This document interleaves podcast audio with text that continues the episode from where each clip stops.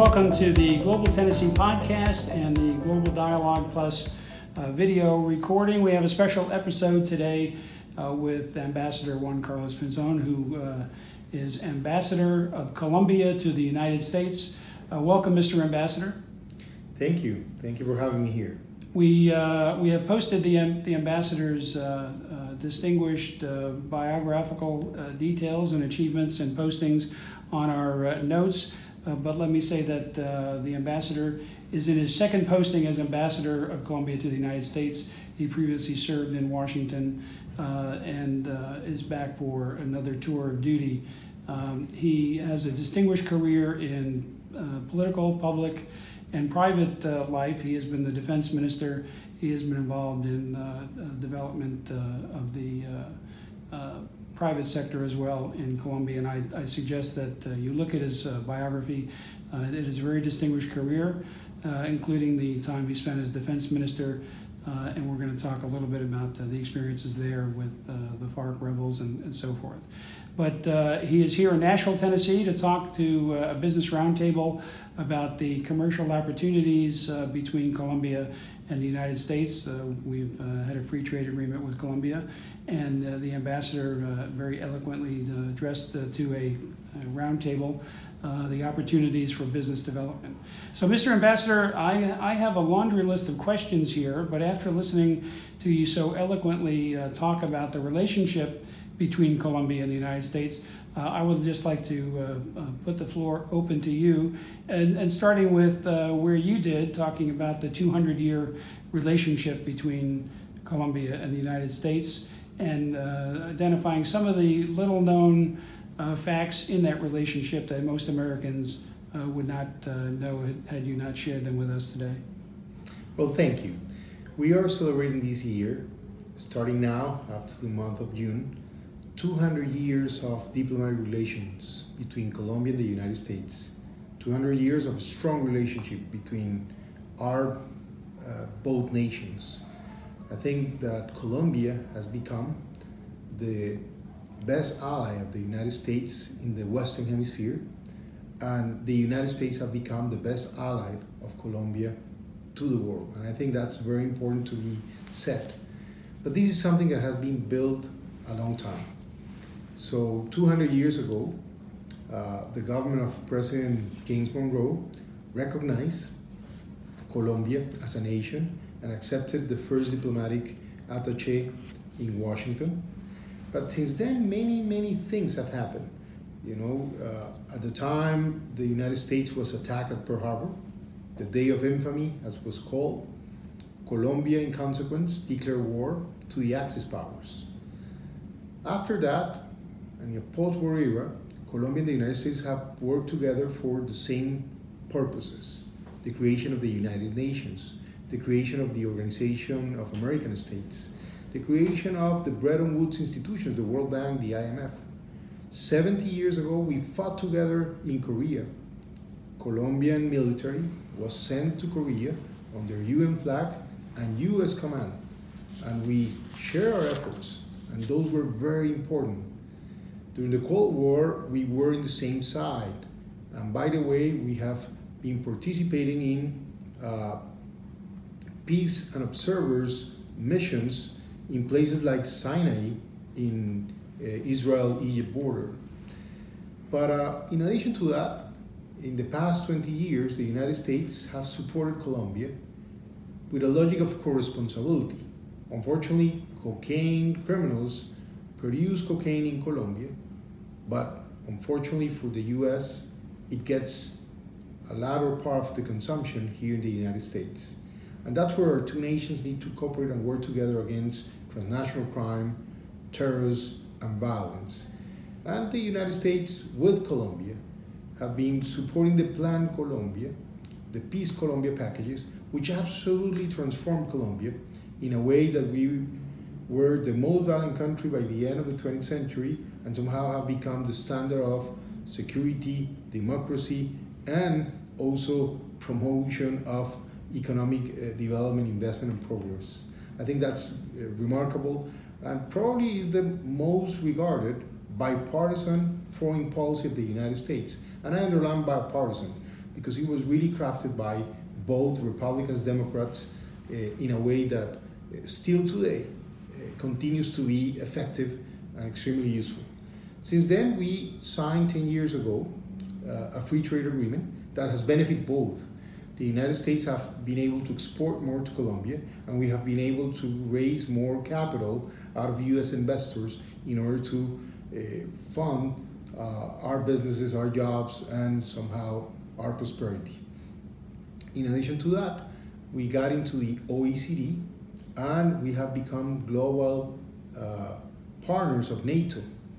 Not to forget that in the recent crisis of Afghanistan, where all the chaos was happening, Colombia was the first Latin American country that came out and said that was ready to work with the United States to help bring people out of Afghanistan and host up to 4,000 Afghans on a temporary basis. Although that has not proceeded, I think that the signal was clear and was a strong statement. And of course, we're ready to continue to work with the United States in different issues migration, climate change. Those are issues that are really important. Not to forget trade, investment, development, and of course, keep this strong relationship of national security coordination that matters very much for you know, regional security, not to tell global security. The, um, the Vice President and Foreign Minister of uh, your country met with uh, Secretary Blinken in, uh, Yeah. in Paris yesterday, and President Duque is uh, coming to uh, Washington next week, I, I believe. Uh, when, uh, when our leaders from our countries get together, what, what are the uh, key issues that uh, you suppose that they are talking about? I think, first of all, it's very important to keep these uh, dynamic and active relationship among our countries, coordinating everything as part of this strategic alliance we have. And definitely, uh, the meeting in Paris was very important. Uh, everything was discussed there, from migration, climate change agenda. You know, we're going to Glasgow to promote the same set of agenda between the U.S. and Colombia, and of course, uh, I think we're gonna uh, have a joint conference uh, on migration to see how do we tackle this problem. You know, we have hosted in Colombia two million brothers and sisters from Venezuela. We're very proud to be offered uh, to them a TPS, uh, but at the same time, we've seen more people coming from Haiti, from East Asia, uh, from different places, and they're trying to get to the United States. What is the best way to confront those challenges? Definitely by promoting growth, economic development, and prosperity in nations like Colombia that allow uh, these people to integrate and to have a better life. And not to forget the need, of course, of uh, you know millions of Colombians to be able to have a better job, better opportunities, and you know better standards. That's the way we see it, and uh, of course we also speak on trade and investment. President Duque will do a good tour in Washington as well and New York, mostly to discuss on ways to finance uh, the climate change agenda. Colombia has become a, a leader in Latin America for uh, the energy transition efforts. So we are increasing our efforts and attracting investors for uh, solar energy, aeolic energy, geothermal, and not to forget, we recently put together uh, a whole package of regulations that put Colombia very high in the list of green hydrogen and blue hydrogen investors to the future, which might be not only a good decision to keep and save the planet, but at the same time a good decision to create jobs and economic opportunity. How, uh, how do you say the uh, relationship between uh, administrations? You've been the ambassador uh, previously, and we now have a new administration in Washington. Is there any uh, difference in the character uh, of the relationship between uh, Colombia and the Biden administration compared to the previous uh, president's administration? You know, what have been our success in the relationship with the United States is being friends of the United States, not of one party or one group. We are friends of the Democrats, the Republicans, and frankly speaking, with the government of the United States that uh, the people of the US decides. And we have worked together. I've been working with four different administrations with the uh, Clinton administration, Bush administration, Obama administration, Trump administration, and now Biden. So we feel very well working together. And by the way, President Biden, we have to recognize that he has been very substantial for Colombia. So he was the uh, chairman of the Foreign Relations Committee at the Senate when Plan Colombia was crafted. Then, as vice president, he supported Colombia uh, to get the free trade agreement with the U.S. Also, uh, he was uh, putting together the Peace Colombia package, supported that as well, and uh, he launched in Cartagena, in Colombia, the U.S. Colombia Business Council at the time. So the connection between uh, the U.S. and Colombia is uh, absolutely of friendship, and as I said, bipartisan.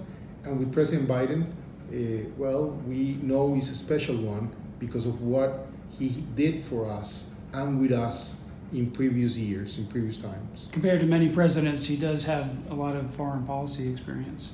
He You knows, may- and he has experience in Colombia too. Yes. Uh, you mentioned a couple times Peace Colombia and uh, Plan Colombia.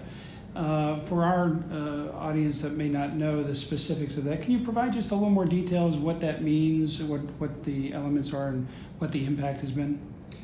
Has been substantial impact. It is a package that every year Congress has been approving, mainly since the year 1999. Uh, we get funds in Colombia, in essence, to support security capabilities in order to protect population, in order to increase the protection of human rights, and of course to defeat transnational crime and share uh, threats that we have with the United States on, with cartels or with terrorist organizations, and you know sometimes also to coordinate to bring efforts to bring peace and stability to the region. But at the same time, there's a very strong soft approach, mainly led by USAID, that implies strong investments on development of Colombian rural communities or communities in need. And that's something we value very much. So these packages have been moving forward, and probably that has what has strengthened the relationship between Colombia and the United States and makes this so special relationship. But at the same time, it brings Colombia from being a, a failed state, a country known in the past only for violence and crime, to now being known as the longest, oldest democracy in Latin America and the most thriving uh, economy, not to say uh, democracy in the region. And that's what we will want to continue to be. We are not out of challenges. We have challenges, we have problems, but that's why we need to keep having these kind of support and packages to keep increasing the human rights protection, to keep increasing the advancement of our democracy, our institutional framework uh, uh, strengthening, and not to forget trade, business, and jobs as a big opportunity to really offer people, you know, uh, money in their pockets and freedom and opportunity. Let's turn to uh, the commercial relationship between Colombia and uh, the United States, especially Tennessee. There's been a free trade agreement in effect for uh, 10 years now. Uh, can you talk a little bit about the tangible benefits of uh, the free trade agreement and what that means vis a vis our relationship as opposed to other countries that don't have an FTA? Well, both our countries have benefit. Our people, both countries have seen the results. Exports from both countries have grown. Uh, in the case of the United States, you benefit a lot in exports. Now you have a positive trade balance. So the US is exporting more to Colombia than we are exporting.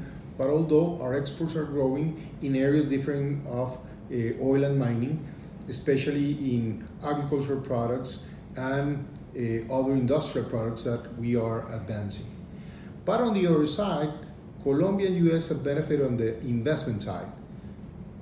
American companies have come to Colombia, have established, have been able to create jobs in Colombia, and of course, our country has benefited of that American capital, you know, coming to the country and allowing prosperity to move forward.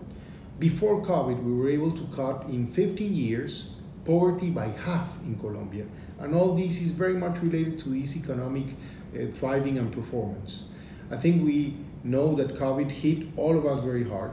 It had a major economic consequence in Colombia, everywhere too, And of course, in our case, it, it, brought a lot of people to unemployment. So we need to recover the economy. And the way to recover the economy is attracting more investment, creating more jobs, and frankly speaking, allowing uh, the government, in the case of Colombia, to do more social programs in order to raise the level of those who are in need and that really require some kind of support in our country. And also taking development to marginal areas of the country as a way to really create a more peaceful and more uh, uh, stronger Colombia uh, to the future. That's a way, and I think we all benefit from that. By being the best ally of the United States in, in the hemisphere, not only we promote the same values on economic freedom and uh, uh, the same democratic values, but also uh, we somehow allow other countries to receive business and trade and investment opportunities when they work together with Colombia and the United States. So that will be another perspective to look at. Well, t- this morning you uh, brought with you a team from your proconsul offices in New York, Miami, and Atlanta, and uh, you and, and they are very persuasive in talking about the economic opportunities. Can you talk uh, a little bit more about Tennessee, what uh, Tennessee has to offer uh, Colombia and vice versa in uh, the potential for uh, business expansion in the future? One thing that I believe is very important these days is to understand that we need to reshuffle global supply chains. And for a city like Nashville, for a state like Tennessee, it would be very important for you to have more of your supply chain coming for a certain area of the world. And that is why Colombia becomes a perfect spot, Latin America in general, for US companies to bring and invest on the supply chain and guarantee the stability and sustainability of businesses. Uh, that will be key, and that's something I believe we learned from the pandemic uh, and the consequences that we saw. So I believe it's something that uh, creates an opportunity for Tennessee invest in countries like Colombia, uh, establishing plants and establishing supply uh, channels uh, to the U.S. That's one part. But on the other side, focusing on what uh, Tennessee and Nashville specifically will have. I learned that you have healthcare. I learned that you have strong uh, opportunities on digital world, on music and culture, and also on uh, technology. All those four fronts will find strong business opportunities in Colombia. We're a 50 million market uh, 50 million people. In addition to that, we have influence and projection in Central America, the Caribbean, and part of South America. So you can account for a market of more than 150 million people when you think that uh, any company can establish in Colombia. So attracting those investors on areas of healthcare or logistics or technology or music and culture into Colombia, that will be great. Second, we have created a set of incentives uh, in Colombia for what is described as the creative uh, economy or orange economy, uh, described by President Duque as, as, as I said, and it implies that you know music, culture, art will have a good set of opportunities in a country like Colombia to establish and set up their businesses. And not to forget that uh, about uh, the future, Colombia has decided to become, by strategic decision, a, a real leader and a world player into the uh, discussion on the climate change agenda and energy transition. So we have set strong targets to reduce emissions and deforestation by 2030, but also we have created a whole set of opportunities for uh, you know uh, green uh, energy uh, options like uh, eolic, solar, green hydrogen, blue hydrogen, and of course uh, geothermal. So a lot of businesses and opportunities can happen in Colombia, and I think Tennessee should look to Colombia as we're watching Tennessee as a thriving place, as a place where a lot of things are going on, and uh, frankly speaking, I'm very impressed about it. Well, you're very kind in your words this morning about Nashville, how people said you must go see Nashville. That's what they're telling you. must see Nashville. That's what they're saying, and here we are. Very impressive. Well, I, I look forward to uh, see more more uh, relationships built uh, between Colombia and, uh, and, Nashville and Tennessee. Let's turn, if we could, Mr. Ambassador, to uh, regional issues. You talked uh, this morning about Venezuela and the relationship Um, as, as we all know, President Maduro is not considered the legitimate president of Venezuela by the United States and has sanctions in place. Um, you, your president has called for the sanctions to continue, and there's been a recent uh, claim by the uh, armed forces chief in your country that there are about 2,000 fighters belonging uh, to rebels uh, operating from Venezuela, planning attacks and participating in drug trafficking. So, how does Colombia uh, deal with these threats, and how does Colombia uh, view Venezuela, as you called it, your, your Siamese brother? Um, earlier today, but uh, it's it's a fractured relationship. So Venezuela is the Siamese brother of Colombia. We were born the same day. Bolivar created the Gran Colombia, and Venezuela was part of that. We're not anymore the same country, you know, uh, for for centuries now, but uh, we will always be the same nation, and we will have to care for each other uh, all the way. We care for Venezuelans, and that is why in Colombia we established a TPS that allow uh, Venezuelans to come to Colombia and integrate into Colombian that's, society. That's a temporary protective status. That's what it is. And it's two million Venezuelans. Two million Venezuelans which, as of today and growing. Which for Americans would be, uh, let's see, 50, 12 million people arriving in, in the United States. Absolutely. It's a good way to, to, to put it in perspective. It's a lot of people. But I think it's a moral duty for Colombia to take care of our own brothers and sisters that are coming in need. They're coming out of oppression. They're coming out of a country that was a wealthy country, the wealthiest in per capita terms in the region, and became today 95% in poverty. So we need to help there. But of course, the regime is a different thing. The Maduro regime is a violent regime.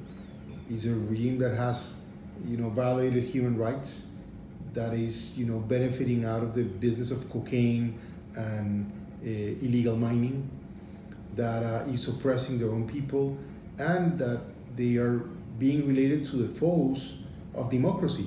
You know, they're very much connected with countries like Iran and others that are really not seeking for a better future, but you know, to keep their regimes in power. Uh, so it's problematic for Colombia. For us, it's somehow existential because from Venezuelan territory under Maduro regime, uh, terrorists from Colombia still are established, and of course they plan and made attacks against Colombian citizens and the interests of Colombia. So it's something we will have to keep discussing and explaining and telling the world until the day this really ends. But as you know, the best antidote for that is Colombia to continue to grow, prosper, and be able to integrate more people, Colombians and even Venezuelans, that come to Colombia so they can have jobs, they can have opportunities, and we will keep focusing ourselves in, you know, making the right thing, developing our economy, and of course having a strong stance in national security together with the United States for the good of the region and of course for the good of the Colombian people. You talk about the, the region. Can you uh, expand on how Colombia is influencing the region in terms of stability and uh, the relationship uh, with the United States? What can the United States do to help build uh, on Colombia's leadership and influence in the region? There are a few things that I believe are interesting features to remind. You know, Colombia is the longest established democracy in Latin America, and that creates a very special bond with the United States in addition to those that I explained before but uh, also has been a country that has never defaulted in its debt. So Colombia has raised to this level of respect in the Latin American uh, area in a way that sometimes becomes a model on you know institutional development. And that's what we want to be uh, you know a positive influence.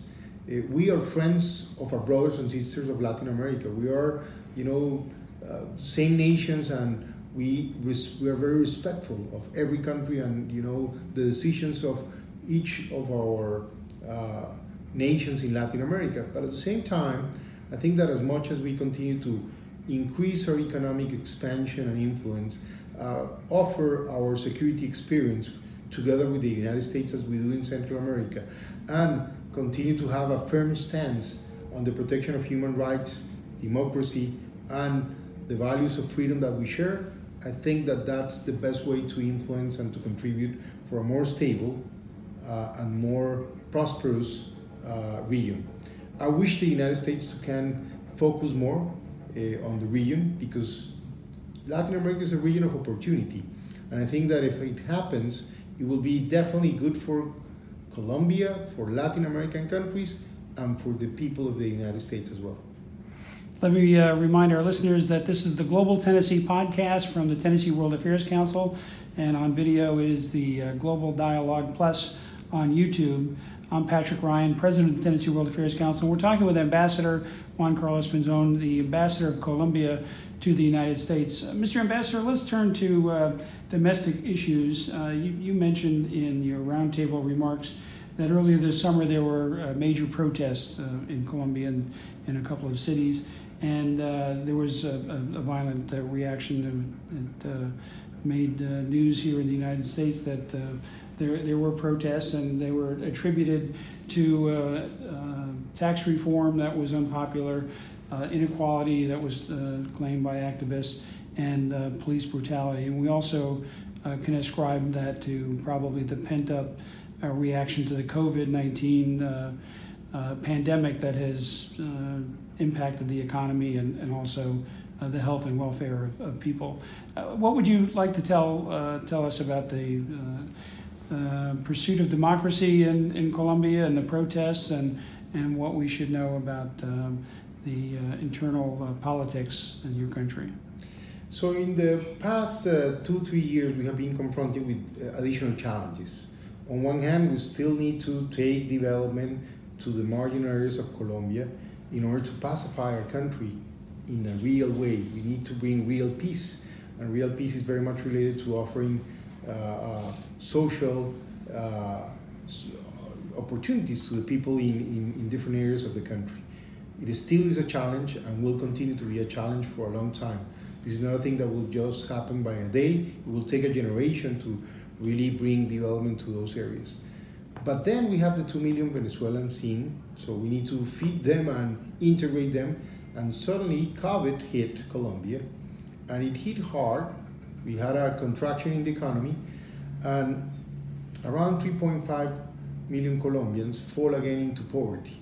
After us being able to uh, cut poverty by half in 15 years, in one single year, you know, uh, around 30% of those Colombians that were already put out of poverty fall back into poverty. So really, there's some level of social challenge right now and what we saw by the month of April, uh, May, was initially expressions of those Colombians in need.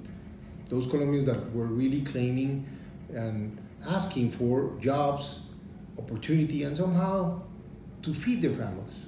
And I think we need to be humane and realistic about this and be helpful. But what was worrisome was to see some political extremists trying to take advantage of that situation trying to claim that uh, uh, you know very uh, fair public expression on their benefit. So they were really creating chaos, and at the same time, unfortunately, as well known in Colombia, still we have criminal and terrorist bands. They have cells, and some of those cells perform uh, the destruction, especially of the public transportation in cities like uh, Bogota and Cali, on low intensity terrorist activities. And of course, that was all these publicized and seen. I think we need to be objective about all this. I think the government is right now focusing very much on providing, through a new tax reform, the funds that are necessary to take care of those Colombians that are in need. That is fair, necessary, and legitimate. And we need to focus on to people in need. But at the same time, we have been strengthening our intelligence capabilities and our efforts to confront those who are using violence or terrorism, trying to take advantage of those Colombians in need or trying to bring chaos for an ideological or political agenda. I think that's very important. And that's how the country has become more stable. And the good news is that yesterday, actually, the World Bank uh, informed the world that the forecast of economic growth for Colombia was moved from 5.9%, which was a decent, important number, to 7.7. And actually, we think we're going to end the year 2021 above 8%. That's very important because that will and will continue to reduce by month the level of unemployment. As we have less unemployment, there's more families with income. As we have more families with income, they can send their kids to school, to college, and they can start to feed their families again. That's what we need to enhance their salaries and to have more and more jobs. And this is why we are so much working hard to attract new businesses, new opportunities, and new ways of, you know, getting our economy on track and strong. Talking about helping uh, people, uh, the COVID 19 uh, pandemic, the global pandemic uh, impacted everyone, uh, not just uh, economically, but obviously it's been a human catastrophe. you mentioned earlier that Colombia had done a better job in dealing with it than some European countries. Give us a sense of what the situation is in terms of the infections, the, how, how the country is dealing with it um, uh, doses of vaccines? Uh, are there enough coming from the United States and from COVAX, the WHO organization? Uh, how are things regarding the pandemic? So, uh, first of all, this has been dramatic. I already described the, the economic consequences, but the human consequences have been dramatic. 126,000 Colombians have died out of the COVID, and more will continue to die. That we know, as happens in America. I care for those families, and I think we all need to understand the dramatic consequence of having this uh, disease and, and, and, you know how harsh it has been to our societies. On how we handle this, I think there's some recognition that Colombia was able to double the number of ICUs and ventilators uh, in a matter of six months. So probably that saved, you know, thousands of lives of Colombians, hundreds of thousands. And if we were not able to do that, probably we would have even more uh, cases and more people dying of this uh, situation.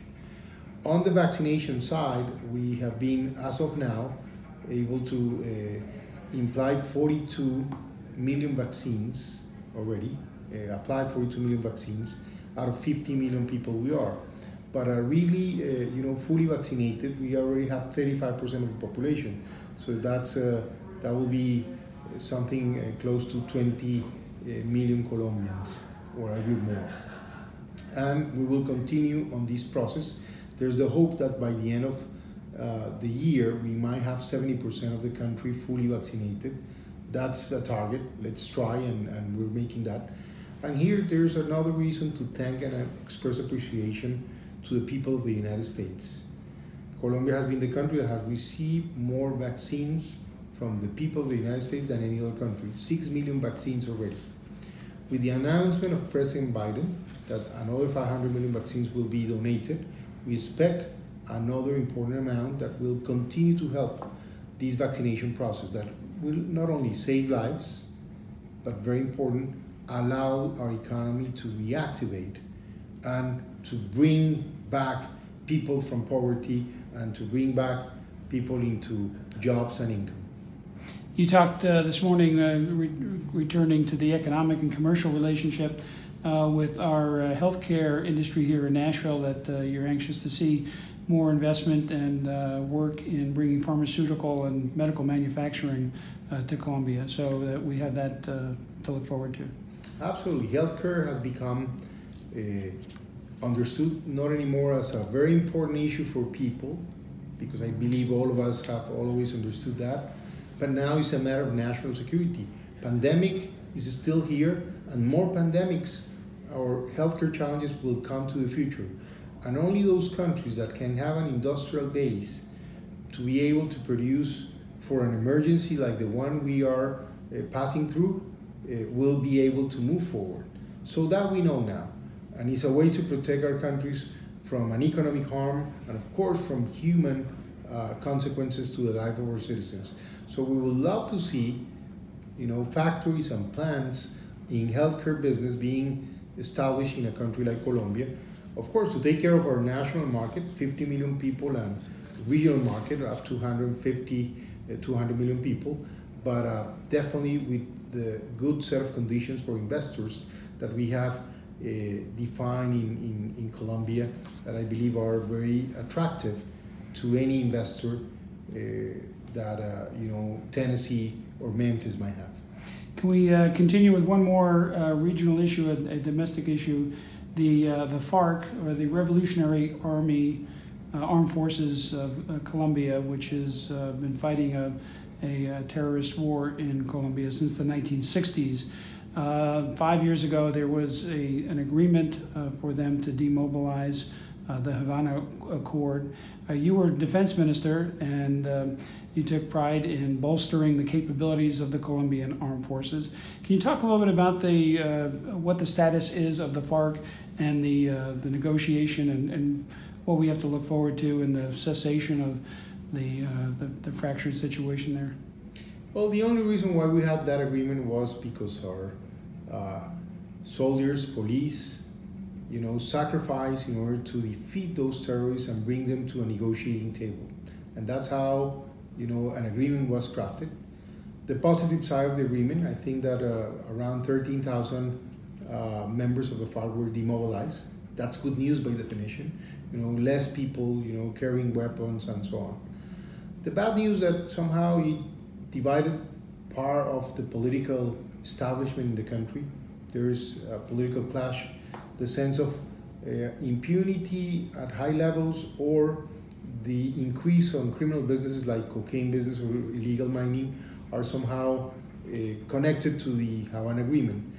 But on the other side, the Duque administration has been implementing as much as possible on the social uh, elements of the agreement, taking investment on the rural areas and creating programs in the areas that were uh, affected by violence and that are expressed uh, by the agreement. I think that Colombia has uh, the need to keep moving forward. We need to not look to the past, but more look to look to the present and to the future. Unfortunately, part of the FARC stayed in Venezuela and stayed as a, a rear guard in some cases, or in other cases uh, as dissidents. The ELN is another terrorist organization that is there, and there are other criminal bands from drug trafficking to illegal mining that are uh, threatening our population. So we need to keep strengthening our presence in the region on both ways social implementation of solutions for people, but at the same time securing communities and human rights by policing and even by performing military ops against those who are foes of Colombian people. And that's something that we will need to continue to do. And of course, as much as we continue to reduce crime, violence, but at the same time, increasing income, jobs, opportunities, social solutions, healthcare, education, that's the way. And I think we need to continue to craft that to the future. Uh, Mr. Ambassador, let's uh, conclude our uh, discussion today with uh, your uh, uh, perspective on the people to people relationship between Colombia and the United States and the building of bridges. You pointed out that uh, Colombia is two hours from Miami, and it's in the same time zone as Nashville, so we don't have to change our, our watches when we when we go to visit Colombia. But the uh, the number of Colombians who are in the United States, who either have become citizens or, or work here or, or visit here, and the number of Americans who who uh, travel to Colombia and educational exchanges and so forth. Can you give us uh, sort of the fabric? And then I'm, I'm sure you're going to talk about the New York Yankees and, and music, but give us a, a sense of the fabric that uh, connects the two countries. So I think it's, as you said, it's people. You know, of course, I can explain and speak about these uh, achievements that we have seen. You know, our countries fighting wars together. You know, solving uh, global policy or regional policy together. But at the end, what makes the relationship between Colombia and the United States unique is people. There are, you know, millions of cases of Colombians and Colombian families that are related to the United States. They're here, they're part of the workforce, they have their kids, they are Americans already, you know, thousands and millions of them. And there are many stories of Americans, you know, sharing and having experience in Colombia because you know many of you have traveled, uh, and still the country that sees more that from which we see more people coming to Colombia is the United States. So this is very strong connection. Let me remind you, we are only two hours distance from Miami. Barranquilla to Miami will be just a two-hour flight. there are more than seven cities that have non-stop flights between the U.S. and Colombia, and I think that's very amazing. You know, to see you know all these level of connection and connectivity. And That's that's uh, maybe more flights than uh, Nashville has with uh, the other places in the United States. I think I think it does. I think it does. And as you said, you know, we're the same time zone of Nashville, so you don't need to move watches. And you know, I I- I strongly believe you need to, to look south. And I, I, let me bring you this anecdote. Every time I go to a college, university, uh, company, uh, NGO, I will always find someone with Colombian background, either a Colombian or an American that you know has a family from Colombia, or an American that by some reason was working in Colombia with Colombia. The relationship is about people.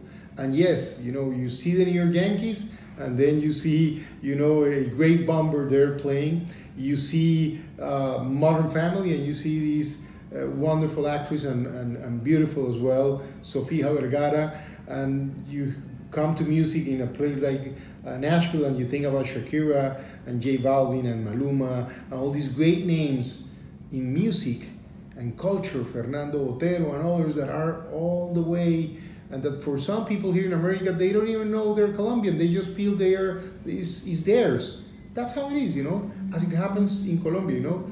Typically, the most popular person in Colombia usually becomes the president of the United States.